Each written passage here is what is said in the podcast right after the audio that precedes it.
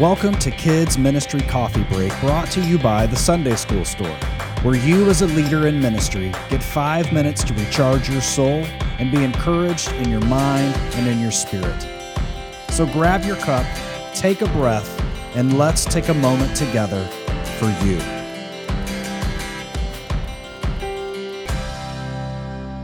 Good day, my friends. Today's break is called All I Can Do, and it's going to come in the form of a story.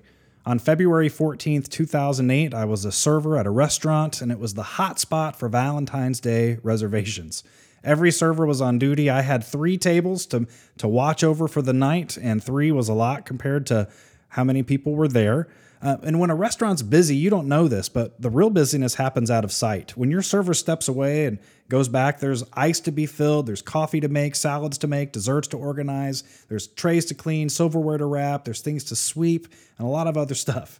So in the thick of Valentine's Day, right in the thick of the rush, a manager pulls me aside as I'm walking to a table, and he says, "Hey, Joe, uh, one of the servers is being sent home, and you're going to take over their tables. They have three tables. Two of them have people arriving right now."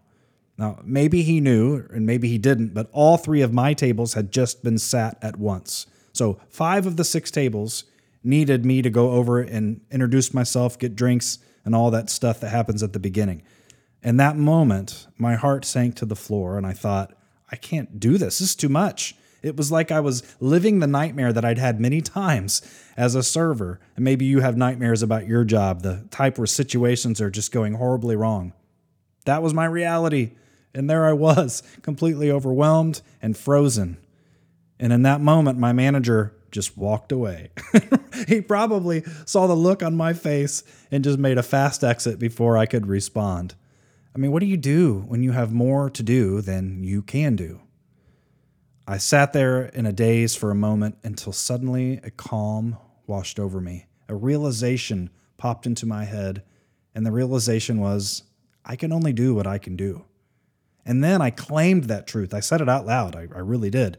I said, I can only do what I can do. I can't do what I cannot do. And I can't expect myself to do what I cannot do. And no one else can either. So I decided right then, whatever came of the evening, good, bad, ugly, embarrassing, it's beyond my control. And I decided while I was still standing there that instead I was just going to take my time and make the most of every decision I made. I mean, running around like a maniac was not going to help. Wasn't going to help anybody. So I consciously walked calmly and slowly the whole night, and I really thought about every trip I took to and from the back to the tables to think about what all can I accomplish on this trip, and I made the most of every trip.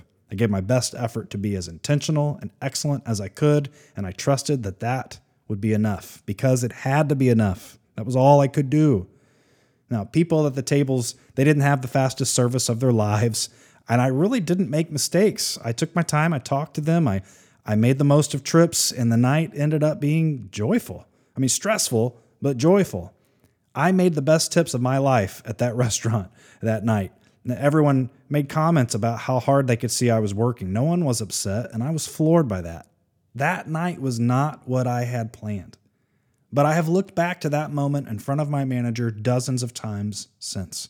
And the moments today when I feel overwhelmed and the task before me suddenly becomes a mountain I wasn't prepared to climb, I remember that calm. I can only do what I can do. I cannot do what I cannot do. I cannot expect myself to do what I cannot do, and no one else can either. I'll do all I can, as best I can, and trust that is enough, because it has to be. Some people will say, God will never give you more than you can handle. But I prefer it a different way. I say, God will always help you handle all you've been given. And it's true. Sometimes the results aren't as joyful as that night at the restaurant, or lucrative, but that's okay. As long as I know I've given my best effort and been intentional with every step I took, I can be at peace.